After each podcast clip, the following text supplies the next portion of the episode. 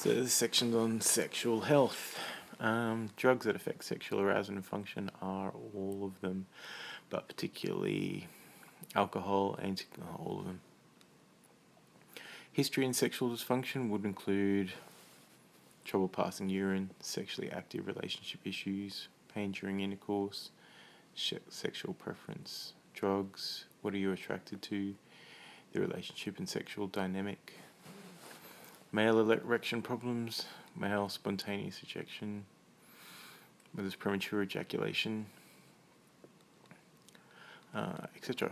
The causes of erectile dysfunction include psychogenic, neurogenic, vascular, diabetes, hypertension, kidney dysfunction, urological problems, hormone disorders, so androgen deficiency, hypothyroidism and hyperprolactinemia, drugs and aging. Investigations in sexual dysfunction would include free testosterone, prolactin, LHFSH, estradiol, testosterone, glucose, LFT, GGT, UEC. You can do dynamic tests of penile function and get a description of nocturnal penile tumescence, do monitoring of that. Causes of dyspareunia include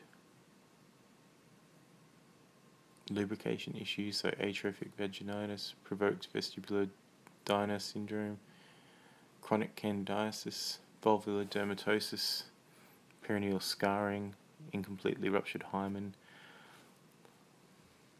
Pain on deep penetration more likely points to endometriosis, PID, pelvic adhesions, ovarian and uterine tumours. Management of sexual dysfunction might include using testosterone. You can do subcutaneous implants. If you're hypothyroid, thyroxine. If you're hyperprolactinemic, then bromocryptine. Or you can use the PDE5 inhibitors, which aren't effective in neurogenic erectile dysfunction. Contraindications to PDE5 inhibitors would include unstable angina, recent stroke, MI, and use of GTN. How to use PDE5? Sexual stimulation is necessary.